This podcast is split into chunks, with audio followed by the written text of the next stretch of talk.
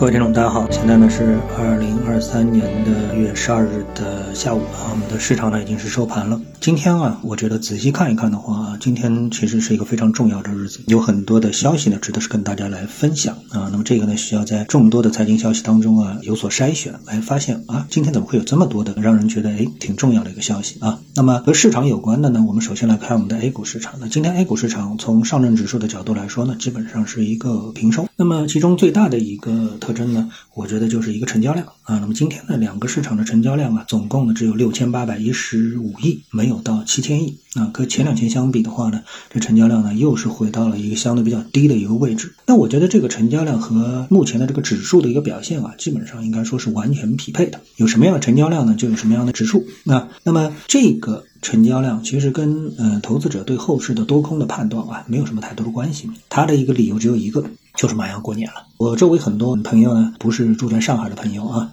那么都已经呢哎纷纷的这个相互告知说啊这两天呢或者是下周一就要准备离开上海回老家过年去了。那么也有很多呢这个开公司的人呢也是提早的先休业，等待着春节过后重新呢卷土重来。所以呢，我觉得各行各业如果说都是这样一个心态的话，那股市里面呢，投资者啊，其实呢，思考的重心也就不在当下如何的进行交易啊。那么这是呢，我觉得 A 股市场目前成交量低迷、指数盘整的最核心的原因，和利多利空啊政策没有什么特别的一个关系，是一个时间节点。那么另外一个呢，和我们目前股市特别有关系的呢，其实呢，就是美国市场。美国股市呢，在今天晚上呢，它将公布非常重要的数据啊，CPI 的数据。这个 CPI 的数据呢，决定了美国那么接下来的这个货币政策、利率政策啊，美联储到底是不是继续的加息啊？怎么加息？这个呢，对美股的投资者来说呢，特别的重要。当然，因为美股对于全世界投资者来说都很重要，所以这个呢，也是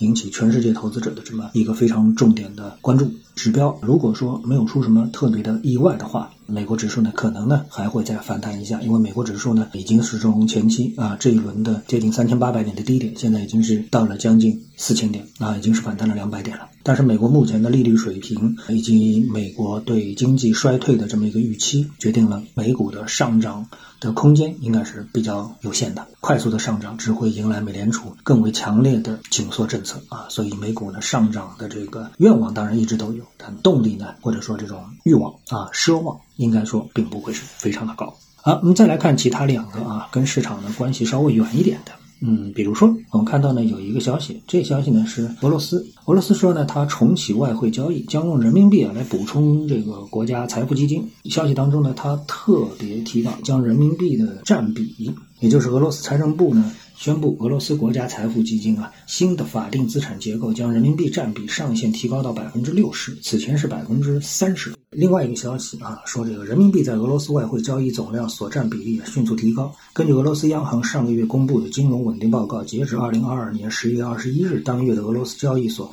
人民币交易量在外汇交易总量中所占的比例啊达到了百分之三十三，是去年三月百分之三水平的十一倍。那么这些数字，我觉得啊，给我们几个启发，就是我们站在一个中立的位置上啊，我觉得啊，就是站在这个中国或成最大赢家的这么一个角度去考虑这个问题啊，我觉得这个消息啊，这个逻辑还是通顺的。我们都知道啊，在经过了这一轮俄乌冲突之后，那么俄罗斯离西方越来越远，但是呢，我们呢对俄罗斯来说啊，不能叫不离不弃。啊，我觉得啊，我们从经济的角度来说呢，跟俄罗斯更紧密的挂钩，有利于解决我国的这个能源危机的问题。因为我们作为一个能源和资源消费的一个大国啊，和俄罗斯从这个资源和能源上进行一个绑定，这一点呢，我觉得呢，从政策上面来说呢，应该说是正确的。因为你看，我们啊，这个从目前的经验来看，芯片也好，还有其他的一些方面也好啊，那么我们呢？和这个西方，特别是美国啊，很容易形成一种卡脖子的局面。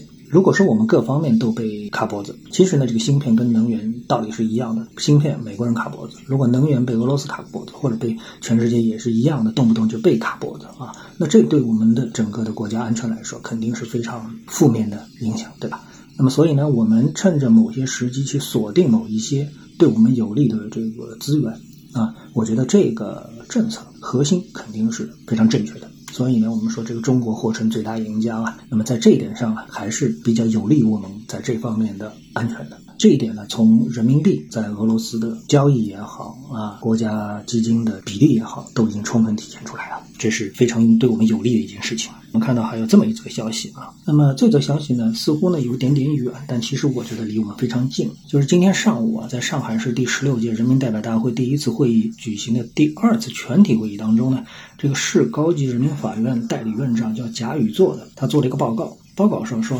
啊，就是坚决防止啊，把经济纠纷认定为刑事犯罪。上海法院为企业家创造良好的法治环境。那么有兴趣的这个投资者呢，可以去把这条搜一搜。我觉得这条消息啊，对于企业家安心做经济、大胆做经济是非常有利的。所以综合以上这两条消息啊，我们不能说啊全部啊，因为我们也不能全方面的覆盖经济方面的这个政策也好啊，消息也好。但就这两条，我觉得对我们的经济是有利的。所以呢，长远来说，对我们的股市也一定是有利的。今天呢，跟大家聊到这里啊，那么各位呢有什么想法或者是感受啊，欢迎在评论区呢一起交流，也希望各位啊多多点赞、转发、订阅我的频道专辑啊，我们下期的节目时间再见。